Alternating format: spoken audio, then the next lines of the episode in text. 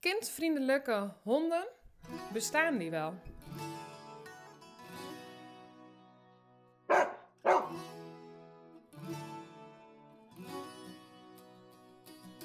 Ik maak altijd het onderscheid tussen kindvriendelijke honden en honden met een hoog tolerantiegehalte. Het zijn twee wezenlijke verschillen, maar daarmee kan je niet zeggen dat ze kindvriendelijk zijn. Doet me ook altijd denken aan een vriendin en een collega van mij trouwens. Zij heeft een witte herder en zij had een golden retriever. Iedereen dacht dat de golden retriever de kindvriendelijke hond was. En de andere zei het lissen van de groep trouwens, leuk om op te zoeken. Uh, uh, haar, herder, haar golden retriever is ingeslapen. Maar het was eigenlijk haar herder die altijd in de verbinding was met het gezin, met de mensen om haar heen. Met de mensen die bij hun kwamen, heel erg aangetrokken op het gezin. Terwijl de golden retriever van nature veel meer aangaf, het wordt me wat te druk, ik vind het wat te veel. Hè?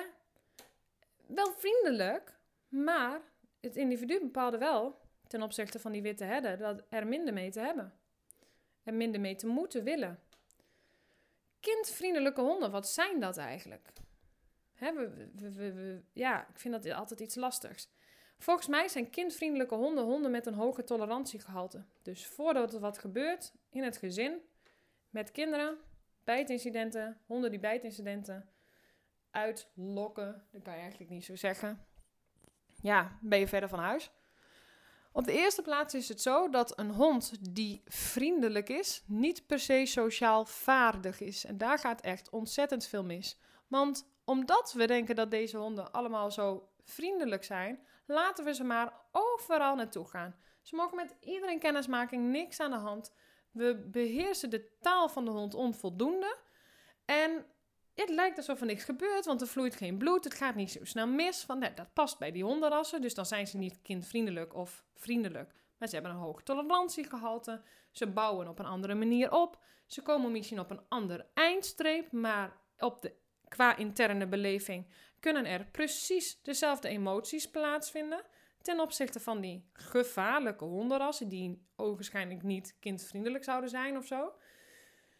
Ja, eigenlijk is het daarmee gezegd. Ik vind niet dat we kindvriendelijke honden hebben. Je hebt de individu die bepaalt, ik, ik kan goed met kinderen omgaan of niet. Daarin bepaalt socialisatie uh, ook een heleboel. Daarin bepaalt de leerervaringen van de hond ook een heleboel.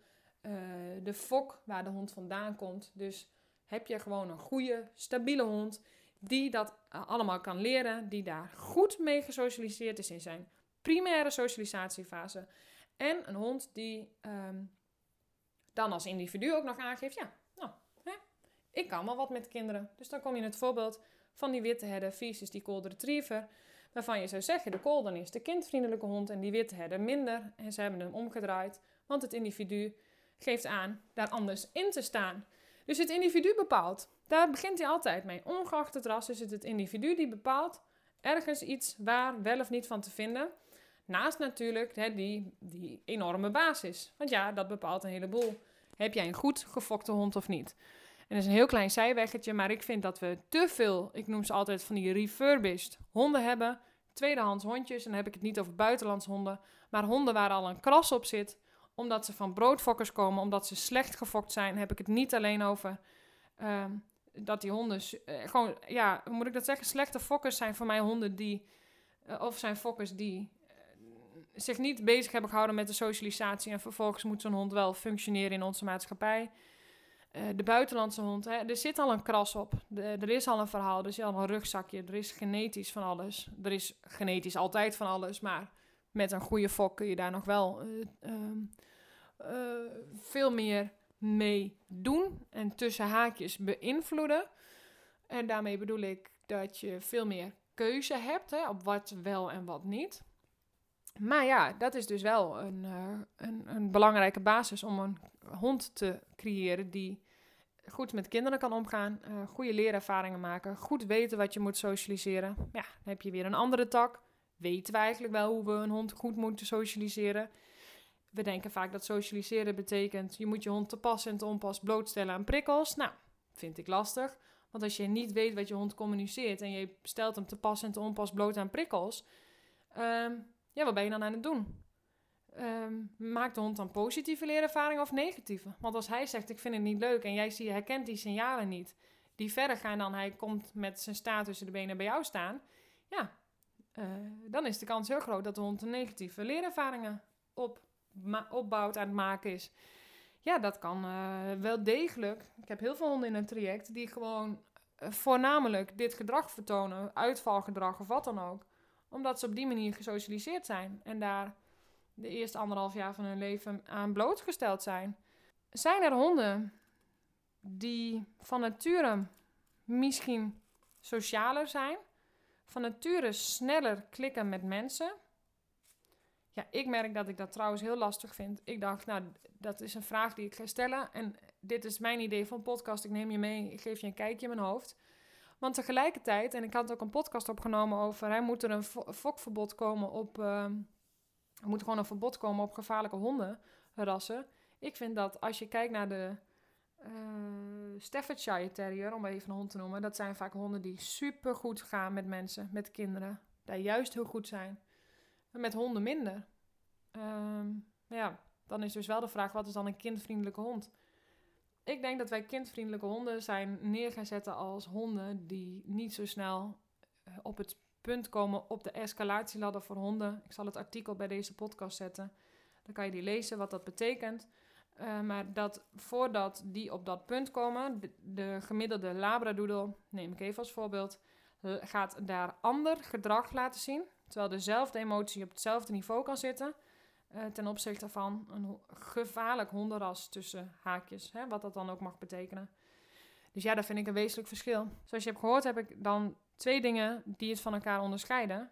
Je hebt kindvriendelijke honden versus honden met een hoog tolerantiegehalte. Vind ik een wezenlijk verschil. En je hebt vriendelijke honden die niet per se sociaal vaardig zijn. Want, en ik vind dat je ook honden hebt die minder vriendelijk zijn van nature misschien, hè? Minder aanpappen met iedereen, van nature minder sociaal zijn.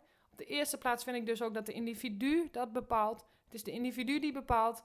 Ik pap met iedereen aan, dat vind ik leuk. Hè? Net als met mensen, dat, daar heb ik wat mee. Je hebt honden die ehm, selectief sociaal zijn. De een wel, de ander niet. Je hebt honden die dat helemaal niet zo hebben, die helemaal niet zo graag aanpappen. Ehm, maar ja, dan is dus het onderscheid wel dat je ook gewoon honden kunt hebben die selectief uh, ja, vriendelijk kan je eigenlijk niet zeggen, maar selectief aan willen pappen met, met mensen, maar wel sociaal vaardig zijn. Dus dat is de hond die de taal goed beheerst, die de andere, de andere hond goed leest en inschat wat wel en niet, keurig zijn grens even kan aangeven of de grens van de andere hond accepteert en weer doorgaat en weer mee kan gaan. Dat zijn sociale vaardigheden. Sociale vaardigheden die in onze maatschappij ook nodig zijn om goed te kunnen functioneren.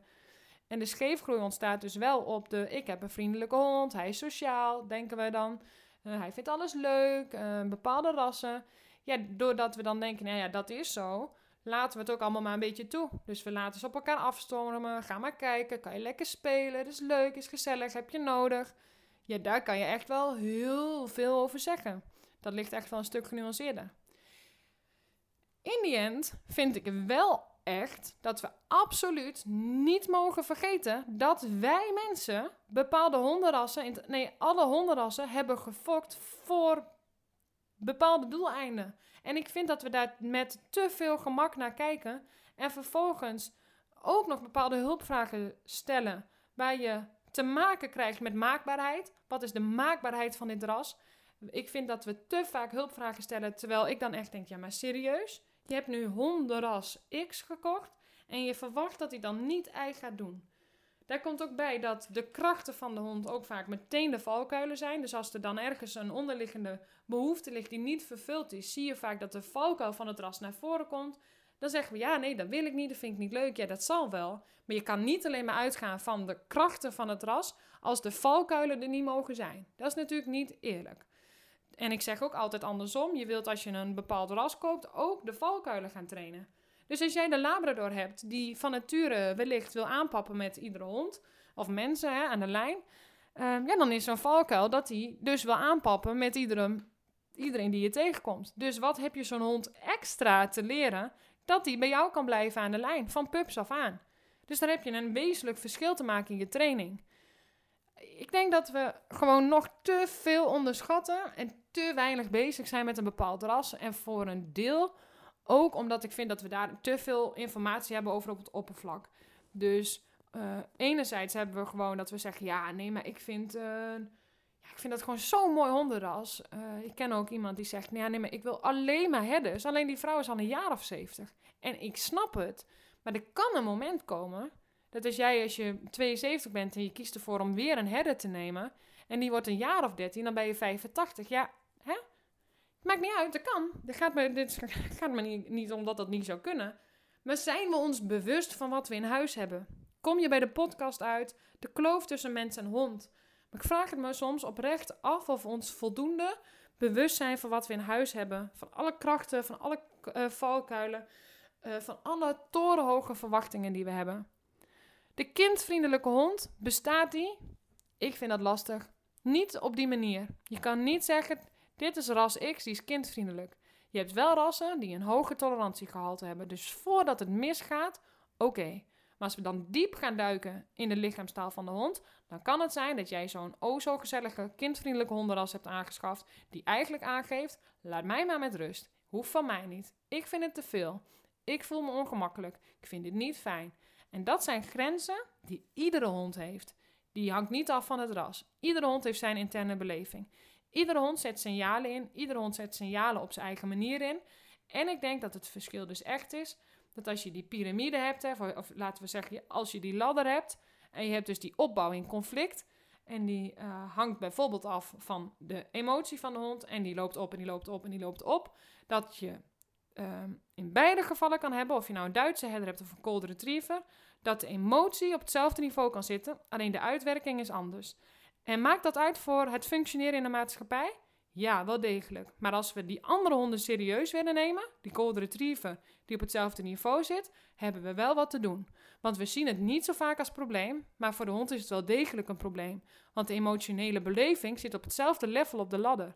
En daarin zeg ik heel vaak dat heel veel van die honden, als ze niet begrepen worden, heel hoog zitten, hulpvragen hebben, maar al het als echte probleem ervaren doen we niet. Want het is een wezenlijk verschil of jij een hond aan de lijn hebt hangen die meer in het doorschietgedrag zit, in niet meteen luisteren als je komt, in druk doen, hyperactief zijn, opspringen, dat soort dingen. Dat is irritant, tuurlijk, fair enough. Maar dat is anders dan dat jij die ene hond hebt die per se aan de lijn zo reactief is dat je niet meer normaal kan wandelen. Dat jouw hond, ehm, dat jij gewoon weet, ja, maar het zou ook kunnen dat. Nou, en de nuance die ik ook heel graag wil geven is, ik ken echt veel honden. Het doet me altijd denken aan een van mijn allereerste trajecten. Ik was toen nog niet super lang bezig met mijn werk. Een Labrador, achteraf blijkt, geen goede fokker, heel verhaal, genetisch geen goede lijn. dus dat is altijd een van je eerste pakketjes waar je naar gaat kijken. Een Labrador die, nou, het liefst andere honden opvrat. Die, je weet wel, zo'n super vriendelijke hond. Ehm, beschadigd ook, denk ik, omdat er heel veel honden waren dat hij wel op zich wel vriendelijk was. Maar heel veel honden zijn niet sociaal vaardig of gedragen zich daar niet naar. Niet sociaal vaardig zijn hangt ook weer van de mens af, hè, omdat wij bepaalde ideeën hebben. Doe maar, ga maar kijken, is leuk. Oh, ga je lekker spelen. We herkennen spel onvoldoende. Dus ja, het lijkt allemaal spel, maar het is geen spel. Dus heel veel honden gaan eigenlijk de situaties met wantrouwen tegemoet. Want wat als ze doorgaan terwijl de andere hond een grens aan geeft? Wat als um, het allemaal te druk gaat? Wat als het geen natuurlijke communicatie is? Wat als? Um, en die Labrador, we stonden op de parkeerplaats, we gingen terug naar huis. En die Labrador, die, um, uh, die stond daar. En er was een mevrouw met een andere hondenras. Volgens mij was het ook een... Ik weet niet wat voor hond het was, maakt het niet uit. En die... ja, wij vroegen van, ja, wil je je hond bij je houden? Want uh, mijn hond vindt dat niet prettig. Uh, en ze gewoon met een lange flexielijn haar hond op de hond waar ik mee was, met de Labrador. En dus die vrouw waar, waar de hond van was. En die vrouw reageerde echt van, nou, maar dit is toch een Labrador? Ja, maar ook een Labrador kan bijten. Iedere hond kan bijten. Je kan hier heel veel over zeggen, maar dit is voor mij wel het verschil. En dit maakt dat ik niet zomaar zeg, nou, dat is echt een kindvriendelijke hond. Uh, ik denk dat je dat niet op die manier kan zeggen. En dat is eigenlijk hetgeen waar ik ermee ga afsluiten. Bedankt voor het luisteren en tot de volgende keer.